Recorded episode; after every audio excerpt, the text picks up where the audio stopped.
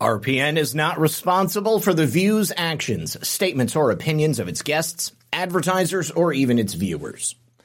The information contained in this program is not to be confused with medical or legal advice.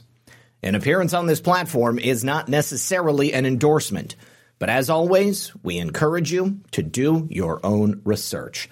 Enjoy the show.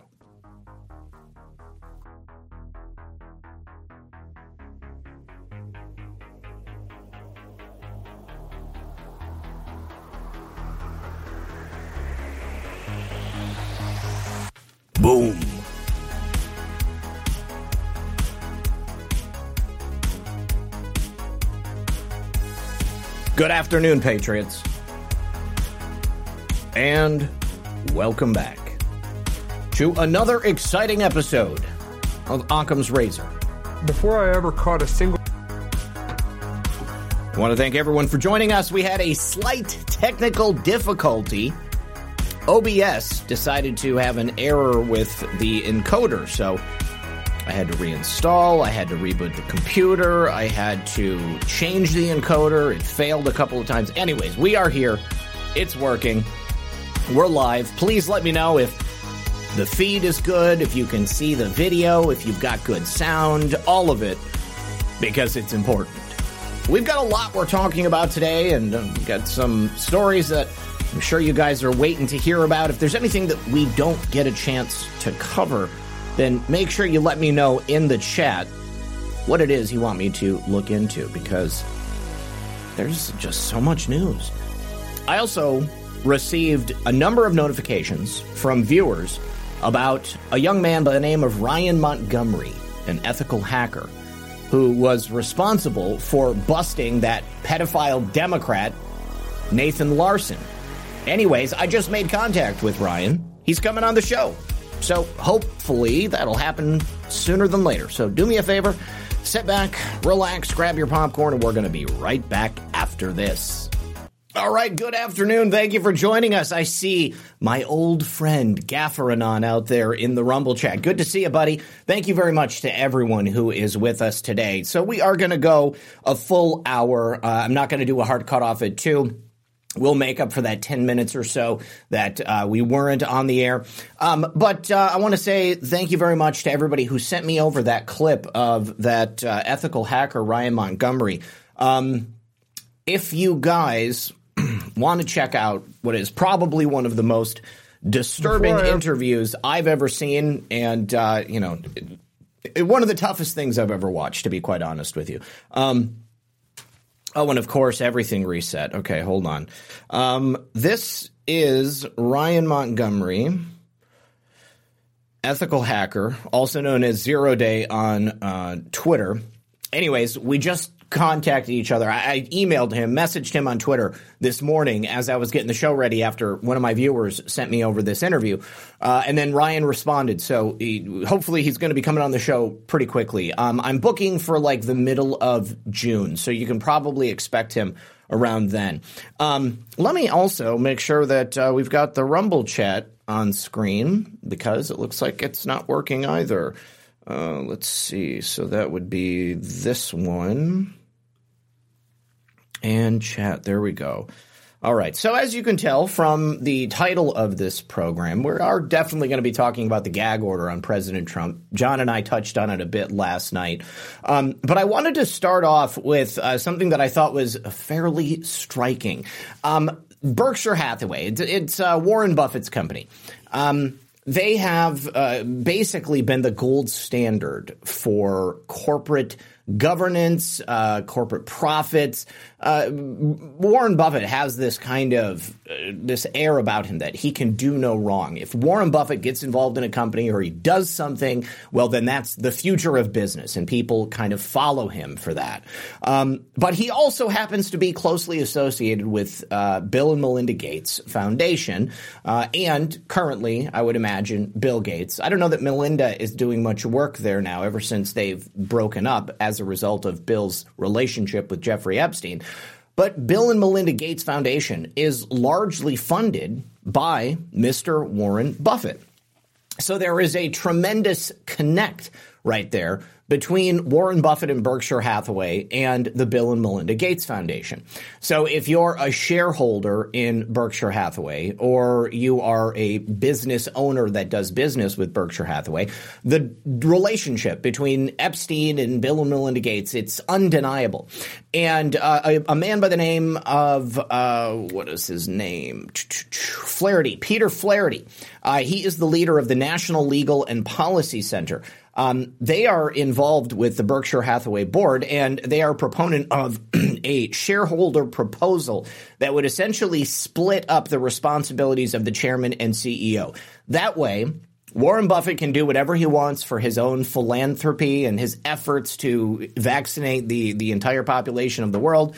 and it wouldn't have anything to do with Berkshire Hathaway itself because the people who don't like what Warren Buffett is doing with that money, uh, they would rather the company went in a different direction. So, Mr. Flaherty was uh, given the opportunity to speak at the recent shareholders meeting. Uh, and what's interesting is that he was cut off very quickly into his speech. And then, as soon as he connected Mr. Warren Buffett to both Bill and Melinda Gates and to Jeffrey Epstein, he was arrested. He was actually arrested by law enforcement and hauled out of there. Um, he was arrested for something in regards to uh, disturbing the peace or something. Oh, there it is. Criminal trespass. Criminal trespass. Um, so it's it's kind of interesting that this would this would set Warren Buffett off to such a degree that he would sick law enforcement on this guy.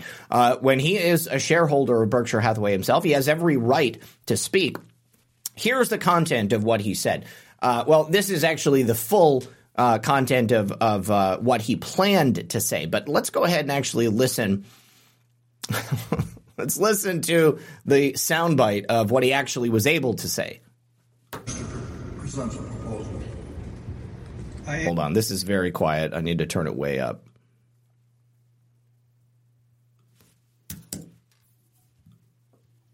Peter Flaherty, chairman of the National Legal and Policy Center.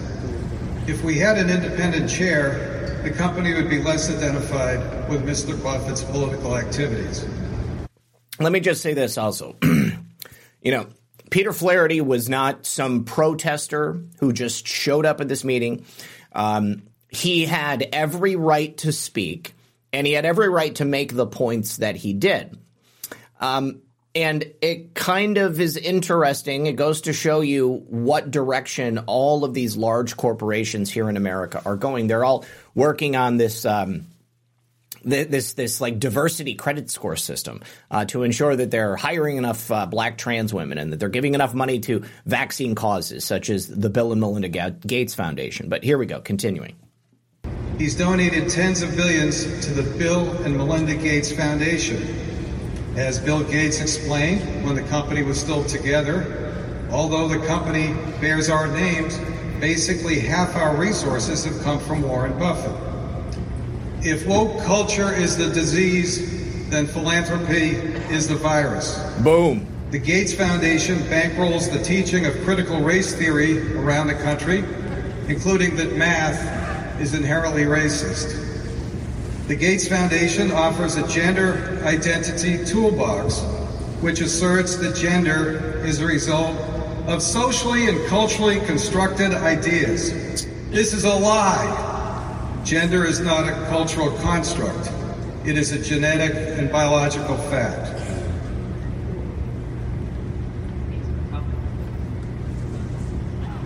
You're not going to censor uh, what I say, ma'am. I'm very sorry. And I'll appeal to the chair that I be allowed to continue.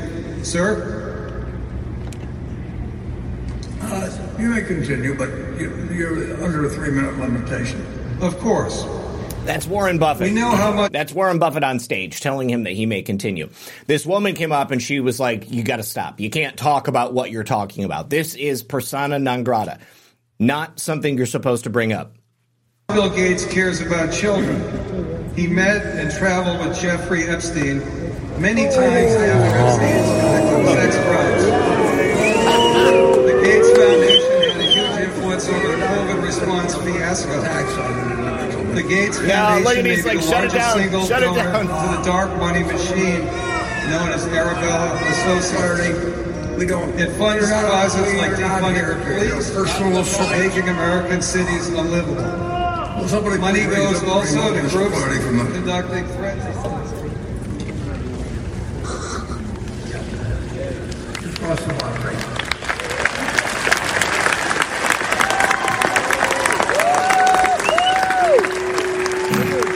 all these people think Jeffrey Epstein was a good guy. And I will point out that Mr. Flaherty is talking about money that I've given, not Berkshire Hathaway. I All right, so I see people in the chat saying, you know, how can they charge him with criminal trespass? He was invited to speak. Really? I mean, come on. They will do whatever they want. Obviously, the police who arrested and charged this man, Peter Flaherty, with criminal trespass, uh, they don't care about law and order. They don't care about uh, what people are allowed to say. They don't care about free speech. They don't care about the rules of decorum. They will do whatever is necessary to shut down the opposition in the same way they've done to us in the same way they've done to our amazing President Trump, and that is the subject of the next story, which is the gag order that President Trump is now under in regards to the case being brought against him in Manhattan District Court by corrupt attorney Mel Alvin Bragg. Now, the man on screen is the judge overseeing the case, Juan Merchan. Uh, and yesterday he made a ruling saying that President Trump can no longer post about the Stormy Daniels hush money payment case on his social media. Now, the judges also barred him from viewing evidence in the Stormy Daniels case until his lawyers are present. Kind of interesting to think that you are not allowed to see the evidence that has been compiled against you. I mean, I think that also is in direct contradiction with the way the U.S. court system is supposed to work. This is the same case where President Trump was charged with 34 counts of filing false business records and, of course, conspiracy. Uh, for signing checks, because of course, uh, when you sign checks and your name is Donald Trump, then the likelihood of you being a lawbreaker is uh, very, very high. Apparently, apparently, uh, and it doesn't matter what kind of actual evidence there is. It doesn't matter what kind of actual investigation has been done. It doesn't matter what agencies before you have decided that there were no crimes that were committed, because Alvin Bragg is God in Manhattan District Court. So, uh, this is probably going to restrict the conversation that we see about this. Um, and certainly it will with President Trump. But I have to be honest, I, I think that President Trump is still going to attempt to get around this gag order as much as possible. If he breaks the gag order and they come and arrest him and put him in prison, put him in jail for any amount of time, that's going to be once again uh, a, a, a perfect image for President Trump's reelection campaign. He can say, "Look at this! I have been silenced. This is America. They won't let the former president of the United States talk about the case that's being brought against him. This fake, phony, and fraudulent case that's being brought against him." Uh, I think that if this happens, then it will be good for President Trump because it will be again another red pill for the people of America. Uh, the case against Donald Trump is non-existent. Uh, so them not allowing him to talk about it, uh, it allows them to keep it under wraps as much as possible so that they can control the narrative surrounding it. This is not going to work as far as I'm concerned. People all across this nation see what's being done to President Trump in Manhattan, and they recognize that it's a snow job. It's a hoax. Uh, I saw it about, ooh, gosh, maybe you know, I just realized I wasn't even showing the article. Sorry about that. Um, I, uh, I, I, watched about nine or ten minutes from President Trump's deposition uh, early this morning about uh, E. Jean Carroll. I, I, tr- I think I showed a clip about it the other day of um, President Trump saying that E. Jean Carroll was not his type. Like these lawyers, the the way that they are trying to twist his words and uh, attempt to uh, find something that they can pin on him, it's it's just incredible. It's a staggering display of uh, of hypocrisy because they are obsessed with the words that he's using. President Trump said she wasn't his type. Well, what does that mean? I mean, that's a subjective opinion. That's my opinion. You're not my type. I would not be interested in you. Is it simply the way you look? Well, it could be. Is it the way that you hold yourself? Is the way that you maintain uh, interactions with your fellow humans? Uh, is it the way you dress? Is it the tone and timbre of your voice? It could be any of these things. But a person knows what a person knows. And if you're not my type, you're not my type. And they're not going to get President Trump to say something different. Oh, yeah, okay. E. Jean Carroll, remember when she was on CNN with Anderson Cooper and she said that rape was sexy? And then they came back from commercial break and he, it was a completely different situation. President Trump talked about that too. All they care about is bringing down this one man who has done more good for America than any other politician in recent memory. And it won't work because we have eyes, we have ears, we can see all around us what's happening. We can see the destruction taking place here in America. As an example, right now with Title 42 prepared to end, we have Border Patrol agents that are sounding the alarm on the number of illegal migrants, perhaps over a million illegals gathered at our U.S. southern border, waiting to storm through. Apparently, they've already started coming in certain areas. From what I understand, the Biden regime gave advance warning to these migrant groups, telling them where they would be safe to cross over. Uh, and at the same time, the uh, the federal government is looking to clear Democrat-run cities of all of these illegals. Where the hell are they going to go? I mean, that's the only place that has welcomed them in with open arms. This is not a legal act. We don't want our streets crawling with illegals. We don't want homeless encampments on our sidewalks or in our front yards. That's the world the Biden regime wants. That's the world the left wants. They want to democratize society. They want everyone to be the same. And that same, that similarness would be uh, of a third world nature. They don't want you to have anything of your own. They don't want you to own anything or make anything. They just want you to serve. They want you to bend the knee. And that's simply not something that I'm willing to do. But the people of America see this. We see the nation crumbling all around us. Title 42 ends Migrants stream across the border. There is a cause and effect. Joe Biden is an illegitimate president. Joe Biden is an ineffective president. Joe Biden's administration is making decisions that lead to the destruction of our nation. So, what can we do? All we can do is support leaders who will move against this horrific display of treachery taking place right here in America. Tomorrow we have that. Uh, uh, the press conference that James, James Comer and uh, and his friends are going to be giving uh, on the House investigation into the Biden crime family. I'm anxiously awaiting what happens there. But some interesting stuff just came up in regards to Anthony Blinken, who has recently been the subject of uh, much speculation about his participation in the creation of that intelligence community letter denouncing the Hunter Biden laptop as uh, what was termed at the time Russian disinformation, all of the hallmarks of Russian disinformation. Well, Anthony Blinken was subpoenaed to appear before Congress. They wanted him to talk about this because he came before and apparently lied. They found emails between him and Hunter Biden. They found him discussing this with people in the intelligence community, directly thanking them for signing the letter, for helping to co sign on one of the biggest lies committed in recent memory. Anthony Blinken lied about all of that to Congress. So, now, the House Oversight Chairman, which is Representative Michael McCaul, has said that the State Department has blown past a number of deadlines they gave to him to present documents, all of them leading to Anthony's uh, participation in Joe Biden's botched withdrawal from Afghanistan. If you remember, Anthony Blinken was like a deer in headlights at the time that that happened. Uh, y- y- you pull out you pull out all of the troops and uh, and and and you leave all the weapons. What the hell do you think is going to happen? I mean, obviously, it's going to turn into a, a, a total shit show. But as a result of not adhering to these document deadlines, Anthony Blinken is in contempt of Congress. So you know this is one power that Congress has. They can hold you in contempt. They can charge you. They might even be able to take criminal action against you.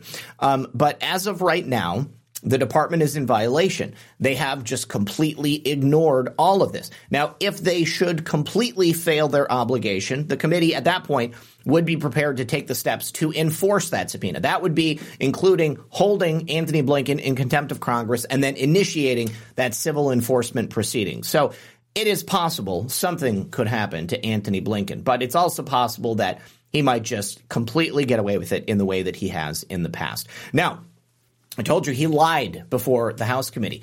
There is another investigation taking place that uh, we have learned about only uh, an hour or so ago from Paul Sperry.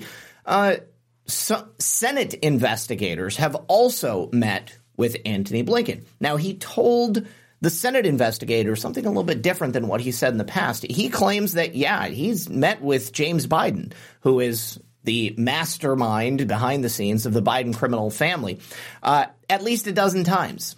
But he swore under oath that they never discussed any family business dealings. So we have parallel investigations taking place, Senate and House, at the exact same time. And then we have this news coming out about Antony Blinken preparing and, and organizing this letter between the 51 intelligence community members. And there are still some of them that we don't have the names of. Uh, and then, of course, we have the whistleblower coming forward, a number of different whistleblowers. So things are really mounting up. Uh, when it comes to holding Biden and his cronies accountable. Uh, if that is going to happen under the current regime, I will be very surprised. Uh, I think we're going to be looking at another year and a half of talking about this until somebody else is sitting in that seat in the White House. Maybe Joe Biden pardons himself and, and his cronies in the meantime, but there could very easily be other things that they're able to charge him with. They haven't brought anything at this point, as far as I'm concerned, because they're aware that it would fall upon deaf ears and it would essentially just get brushed under the rug in the same way it has in the past. And give me just a second, guys. It looks like there's something wrong with my foxhole chat over here. I don't know why it's not working. There we go. All right, let me say thank you to Just Duckies, who says, Thank you for being a wonderful person. Keep up the great work. Thank you, my friend. Uh, Sean Joe, thanks for that cookie. Filter Dog One said, Baseless Conspiracies was good last night. I'm glad you enjoyed it. I had a good time too. Sean Joe, thank you for the cookie. Thick Ray says, Cheers to you, bud. The truth is loose. Cheers. And Just Duckies, I uh, was talking with my buddy the other day who isn't a Trump's Trump fan, and he agreed he's being wrongly accused. That's a win. That's a win, Just Duckies. I love hearing that. Because anybody with half a brain, anybody with two brain cells to rub together can take a look at what they're doing to Donald Trump and recognize that it's not okay. All right. It is anti American. This is antithetical to the way our justice system is supposed to work. They set out with a singular goal take down Donald Trump any way you can. And for years, they have been spending millions of dollars in taxpayer money to try to destroy this man. Why? Because he dared to stand up against the machine. Mm. This was um, that guy Nathan Larson I mentioned at the um, at the outset. I, I talked about this guy before he died uh, a couple of years ago because he was a Democrat in Colorado running for Congress. Uh, I'm sorry, maybe it was in California. I don't know. California or Colorado. Doesn't matter. He's dead. Pedophile, he's dead. Uh, he died in federal custody. Um, what's interesting is that he apparently starved to death. So I don't know if he actively quit eating or if the guards quit feeding him. I mean, obviously, pedophiles don't typically last all that long in prison. So it's very possible that uh, Nathan Larson was murdered in prison, much in the same way that Jeffrey Epstein was murdered in prison. You know, that's one thing I never actually have tended to think about. Jeffrey Epstein was a pedophile. So it's very possible that there would have been people in that jail in the MCC were just looking for an opportunity to kill him. Maybe they were afforded it. Maybe they were paid a lot of money by people like the Clintons. Who knows? Either one is just as likely as far as I'm concerned. All right, so um, this is a bit of an odd story I wanted to show you guys because it. Uh, I thought it was crazy. I, I thought that it kind of encapsulates a lot of what's wrong in our society today and, and the lack of morals and just general responsibility. This woman right here, uh, a couple of years ago, she wrote, well, I guess just last year, she wrote a book about the death of her husband. It was a children's book, and it was a book about grieving. It was a book about how she dealt with the loss of her beloved husband. Well, guess what? She just got charged with his murder. so this woman killed her husband and then capitalized upon it by writing a book and pretending to be a victim. She is a woman from Utah. She authored this children's book last year, uh, and now she's been arrested for murder. Her name is Kouri Richins. She's 33 years old. She was taken into custody yesterday. Apparently, she poisoned her husband with a lethal dose of, dose of fentanyl back in 2022 uh, in their home in Park City, Utah, near Park City, Utah. Um, now, on March 2nd, 2022, police came to the home. Uh, this woman, Kouri Richins, found her husband cold to the touch and not breathing around 3 a.m. Now, she this is where she effed up. She told the authorities that she had uh, done CPR. However, the first responders said it doesn't look like he's had CPR uh, uh, uh, actually performed on him because there was blood coming from his mouth. And if she had done CPR, obviously that blood would have been on her mouth. Um, now, uh, there was also no history of drug use uh, for uh, Eric Richins.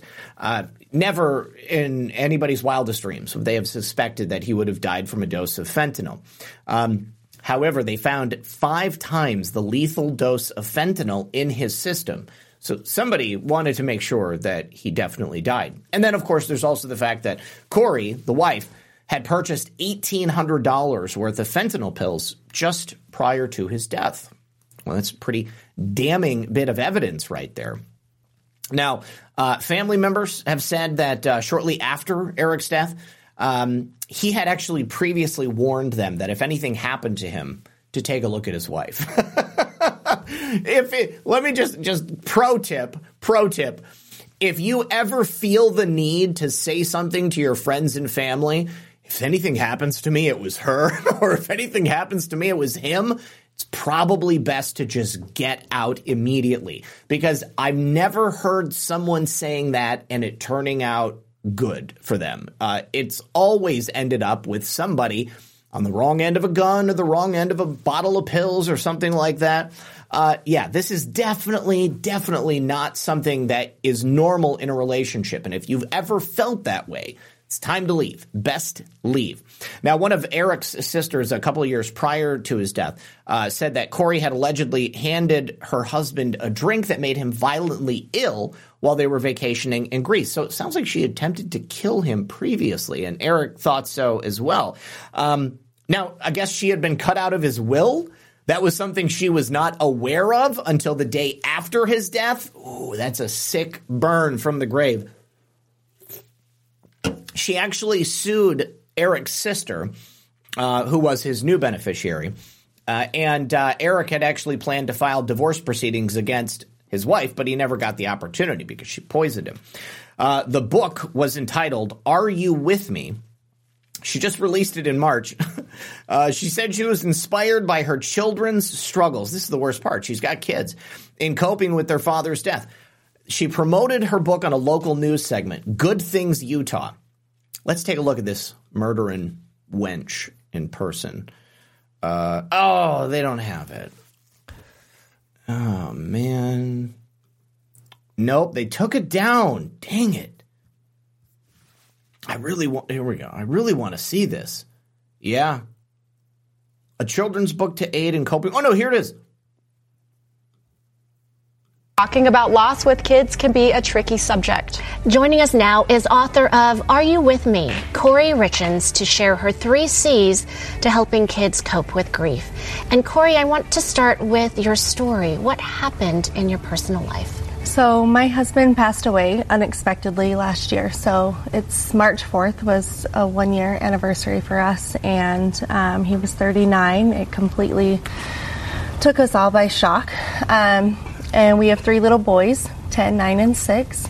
And, um, you know, we kind of, my kids and I kind of wrote this book on the different emotions.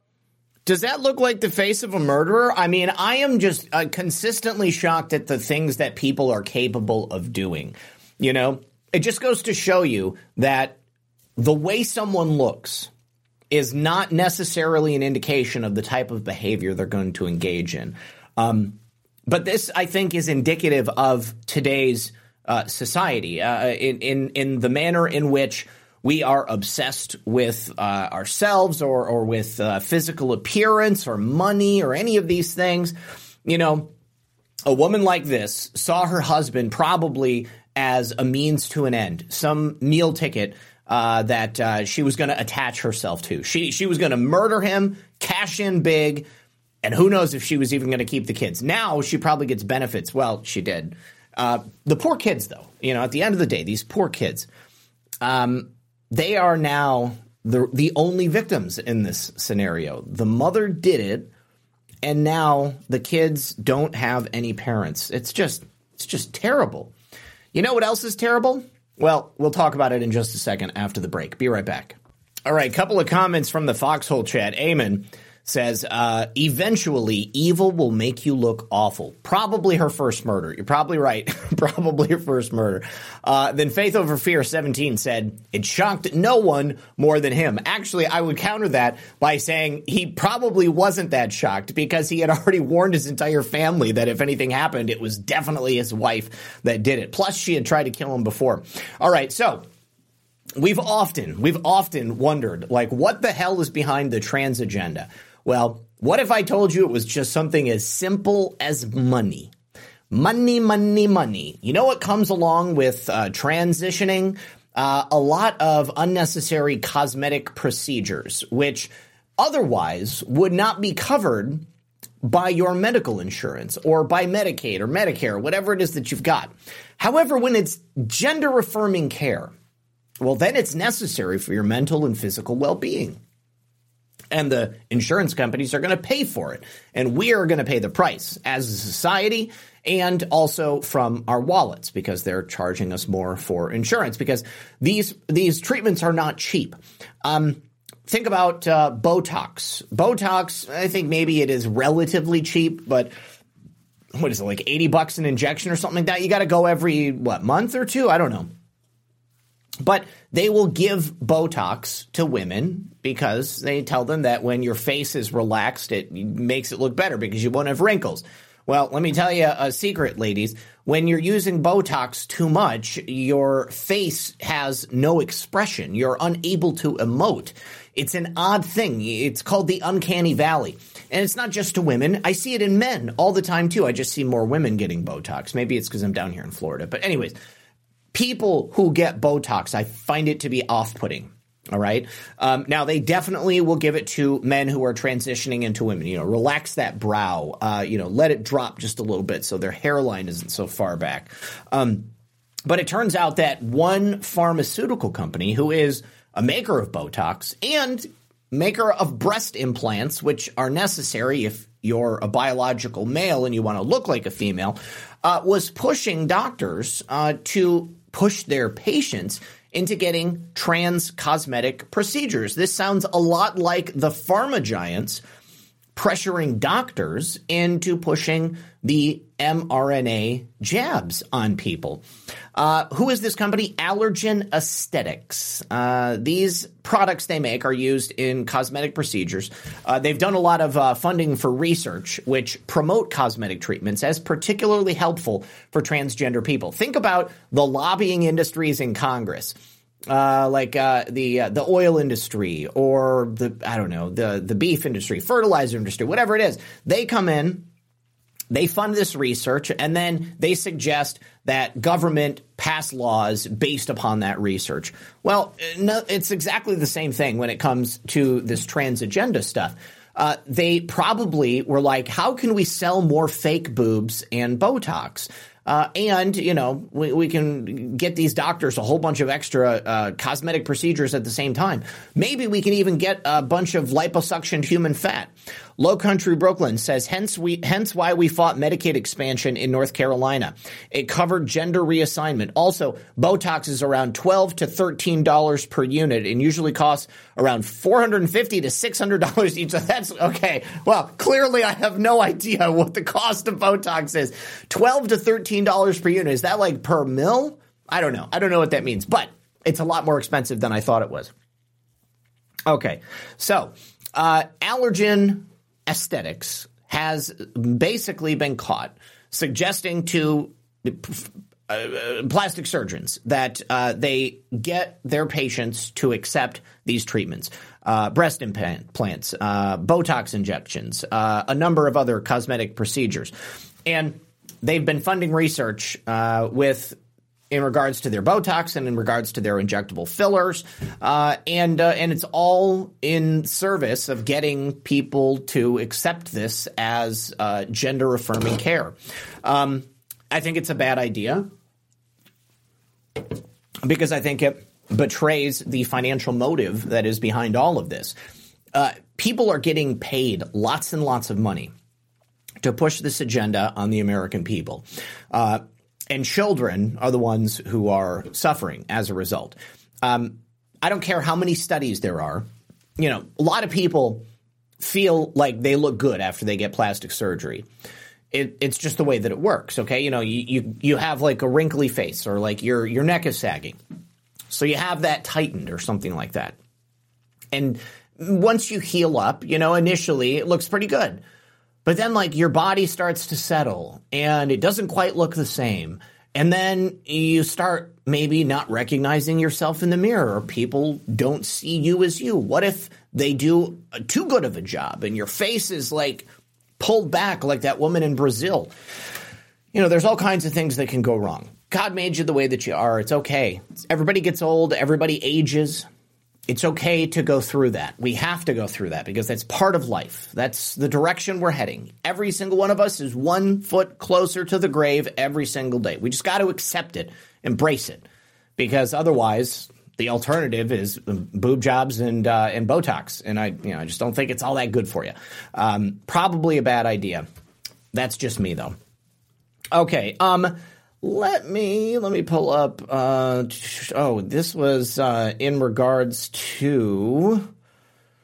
This was absolutely ridiculous. I told you yesterday about the uh, the Hispanic shooter in Texas who killed eight people, including a five year old child.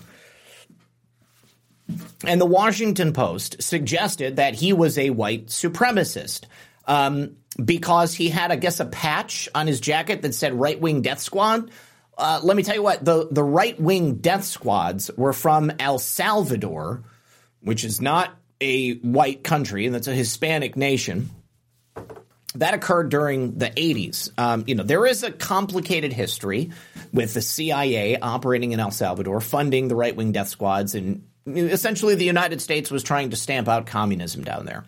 Um, and uh, as I showed you yesterday, this gentleman had a tattoo on his hand, which was affiliated with MS-13, a gang tattoo, a Hispanic gang tattoo. So where in the world uh, the Washington Post and other liberal commentators got the idea that this guy was a neo-Nazi or a white supremacist. You can see here in this title from the Washington Post, gunman in Texas mall shooting may have held neo-Nazi beliefs. Why? What is the clue that he held neo Nazi beliefs or that he was a white supremacist. If he's a white supremacist, then that is in contravention to his own elevation. He's going to stop himself from rising to the top because he's going to be putting the needs of the whites above him at all times. Now, I, I, I just, I thought it was ridiculous when I saw it reported. But lo and behold, I wake up this morning and I see that the feds are actually investigating whether or not this guy was a white supremacist. Like, we have reached peak clown world, peak stupidity, uh, and uh, I just I just don't see that this is legitimately going to lead to a, a, a point of evidence that is going to do anything to help us determine more about this guy if this guy was a supremacist of any kind, he was probably a gang supremacist. Uh, certainly not a white supremacist because dude wasn't white. the only thing that you could consider to be remotely right wing and therefore affiliated with intelligent white people uh, is the right wing death squad patch. And that is a stretch at best. At best. Because I don't know a single person who's interested in shooting up a mall full of people or kids or anybody. You know, I mean, uh, how often are we constantly telling people that we need to get along? You know, we got to meet up. We, we, we need uh, the American people to join forces against the, the death squads that are running this nation at the moment. This uh, illegitimate regime of deep state criminals that are running America. Now, I tend to think that's where this guy came from. Uh, you know, he didn't come from us just because I identify as a right wing conservative doesn't have anything to do with right wing death squads that are down in El Salvador. That was a response to communism. Maybe a response to communism will erupt here, but I don't think it's going to be right wing death squads. And I certainly don't think that this guy was a white supremacist. Now, Ana Navarro of The View would disagree with me. She, she says that both blacks and Hispanics are not immune from being white supremacists. You know, every time I think that I've heard the dumbest thing in my life from the ladies of The View, they go and, and just completely blow up that spot. Let's go ahead and listen to Ana Navarro discuss this. Uh, I just I can't believe that they can say this stuff with a straight face. All have to remember that the head of the Proud Boys, his name is Enrique Tarrio. The Proud Boys is a white nationalist group. Look, being Hispanic or being black does not, or being anything, does not make you immune from being racist, from being radicalized, from being a white supremacist, from being evil, from being homicidal. And we are seeing it over and over again. There are people, you know, they, they don't see themselves as what yeah. they are. Yeah. So, according to Ana Navarro's rationale there, this Hispanic gang member uh, had potentially some sort of what racial dysphoria? Did he uh, believe himself to be a trans white man? that shit doesn't exist, but they would come up with something like that. Um, here, I guess there's a whole bunch of clips from this episode of The View. Uh, let's go ahead. Hold on. Navarro claims there is not a mental health crisis in America. There's young boys watching porn all over the world. There's loneliness all over the world, but claims only America has war style weapons. I, that's not true. Uh, mentally unstable Sunny Hostin again argues that mass shooters are not mentally ill and murders only happen in the US. You've got to be kidding me. People that have mental health issues are much more likely to be victims of crime than commit crime. They're only killing people here. Talk about. Uh, and then Whoopi Goldberg whines that people are not recognizing that there are very specific issues, then proclaims it's not just about mental health. She then seems to tell viewers that they're soon going to get killed in a mass shooting. It's getting closer to everybody. Uh, and then Sunny says again, I'm glad you brought up the race piece. Don't start with I'm a race baiter crap. Staunch racist Sunny Hostin whines about being called out on her racism and suggests Republicans are helping white supremacists and domestic terrorists by not banning ARs let me just tell you this. If somebody wants to kill someone, they're going to find a method to do it. Uh, there are still murders that take place in Europe, and there's many places in Europe where you can't get guns. Um, no, of course, a mass shooting is only going to happen in a country that has the ability for their citizens to get guns. Um, but we need to be addressing the problem before it gets to that point. And quite often, you have situations that seem to be constructed. Uh, someone wrote me on Twitter and unfortunately, all of these videos are gone now. But the other mass casualty event that happened, another Hispanic driving through a uh, a bus stop full of migrant farm workers, may have been illegals, maybe not. Um, th- apparently, there was a bunch of videos of that incident which showed people that were like in piles of bodies, like you know, getting up and looking around or looking at their phones and stuff. I can't verify it. If there's anybody out there uh, if there's anybody out there who has those videos of the uh, the the drive up murder spree that happened in Texas uh, right before this issue happened at the mall, uh, I really like to see them. Amon, didn't Joy say on The View that she was afraid of blacks being allowed to have guns?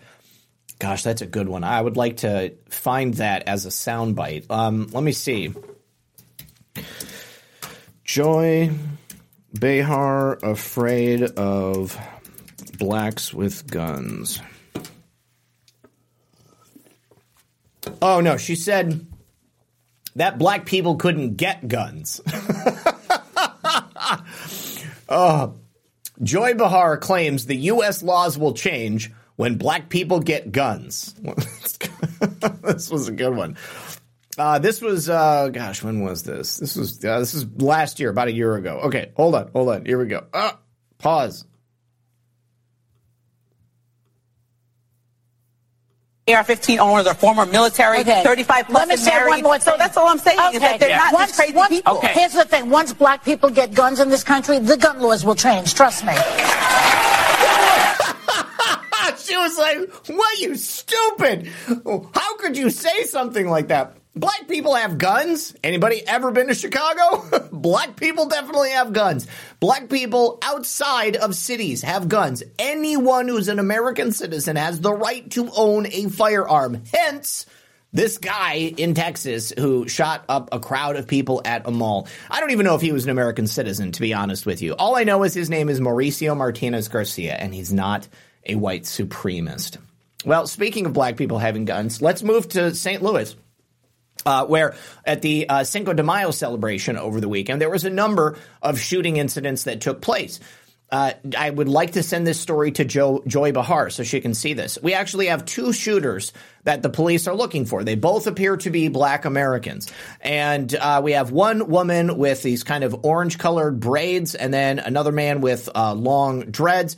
Uh, nobody was killed in this incident. Uh, thank you very much. However, the both of these people pulled out guns. There, were, I guess, there was a fight, maybe two separate fights. They pulled out guns, and rather than fighting like a man, maybe getting their ass beat, they decided to flash a gun around and then shoot it into a crowd of innocent people. Sounds like the good thing to do. Very, very intelligent. Uh, and certainly uh, something that's uh, probably going to uh, get you lots of sympathy in the community. Let's go ahead and take a look at this report on who they were. St. Louis police will hold a news conference in about 90 minutes to talk about a very violent weekend across the city. 11 shootings from Friday evening through Sunday morning left five people dead and at least 15 others injured. Here are some images from police of an incident on Cherokee Street. They're looking for help identifying these people. You can see a man and a woman aiming guns at people on Friday. That's a ride or die chick right there. That's what they call that. Two people were shot. Five on your sides, Mercedes McKay joins us live from police headquarters downtown with a breakdown of the weekend crime. Mercedes? Weekend Hey, crime. in less than two. All right. So I'm not saying this crime is happening because they're black, but Joy Behar, black Americans are allowed to own guns, and uh, the laws are not changing because it's the Second Amendment. All right. It's codified in the Constitution. Uh, there we go. We have the right to bear arms. If you don't like having the right to bear arms, then move, go someplace else, or just stay in California. We don't need to hear from you. I'm not interested in your opinion on much of anything at all. But they consistently have the hottest takes on The View. It's one of the stupidest programs in modern television. Uh, let's go take a look over here. I need to say thank you to. okay. Um, M the painter. Uh, yes. Okay. So this is in regards to the powers that Congress have. They can hold, they can sue, they can prosecute. So civil stuff. But uh, they have the right to order the sergeant at arms to arrest a person and hold them until he testifies. Yes, they, they can't bring criminal charges. Uh, Thick Ray says, "Damn it, Zak! I have to go back to work. I can listen to you all day. The truth is loose. the truth is loose." Uh, and this just duckies uh, says, "Most stupid thing I've heard. Math is racist." Yeah, I mean, w- math is not racist. It's not racist at all. I mean, it's it is what it is. Two plus two equals four. One plus one equals two. One times two is two. Three times three is nine. Nine times three is 27. You can just keep going on and on and on. Math is, uh, it's like objective fact. Like, here it is. There's only one way to do it. There's no racism involved. If you can't figure it out, maybe there's something wrong with your brain. Uh, maybe you're just not smart enough. But I tend to think that it probably is a failing of the people that you looked up to as a child. Either your teachers failed you, which could be racist. Maybe your parents failed you. I suppose that could be racist as well. But math is definitely not racist. T.C. Burton, the view should be called the vomit. Yes, I like it. Uh, let me see. Oh, look at this. Truth is out there. Zak, MG Show trashed your latest baseless conspiracies show with John this morning. I pushed back hard and they didn't like it. Why is Matrix even watching or caring about the show? Um, I don't know. Uh, I, I, don't know what problem he had with it. Uh, it's uh, it's meant to be a thought exercise.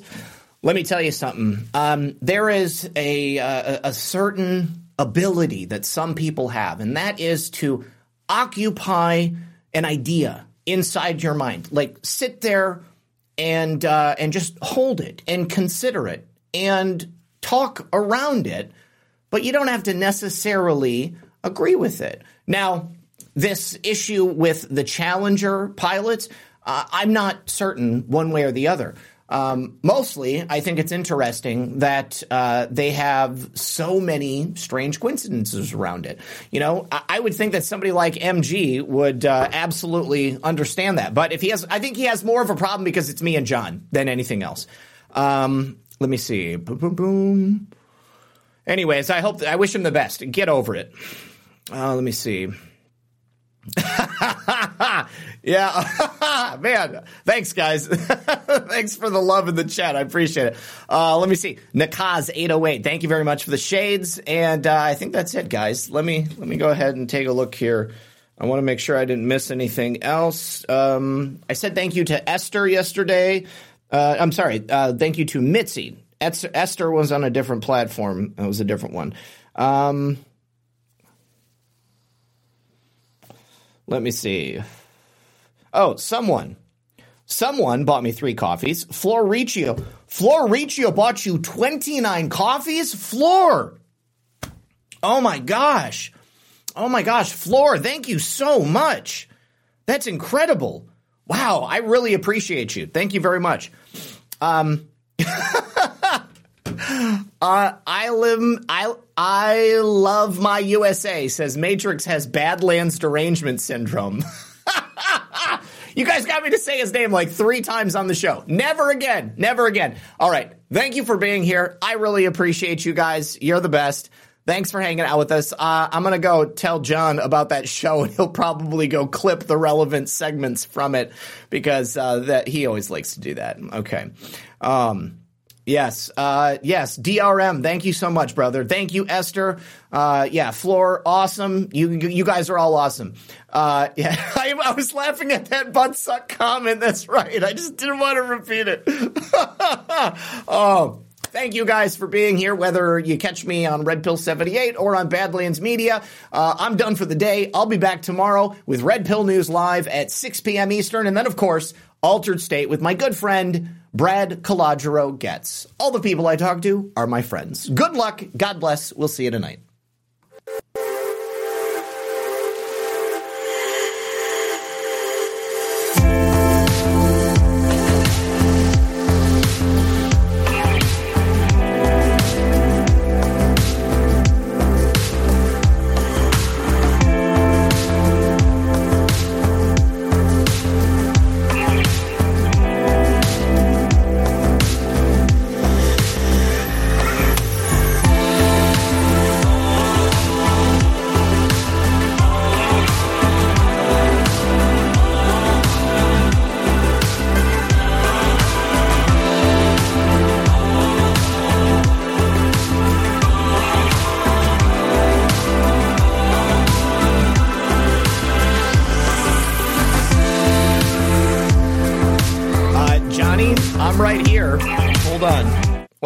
Just want to I just want to address this. Johnny says Zak blew me off when I brought up MG months ago. I didn't blow you off, man. I just did not want to talk about him, and I, I don't want to talk about him. Um, I think that it is uh, unhealthy to perpetuate this constant rivalry between people who honestly have the the same goals. Um, and I wouldn't have brought it up if somebody hadn't just said that he was specifically talking about my show. Uh, so, Johnny, I appreciate you supporting the show. I wasn't trying to blow you off, and I just want you to know that. I just don't like talking about drama. I feel like I've got more important things that I need to handle.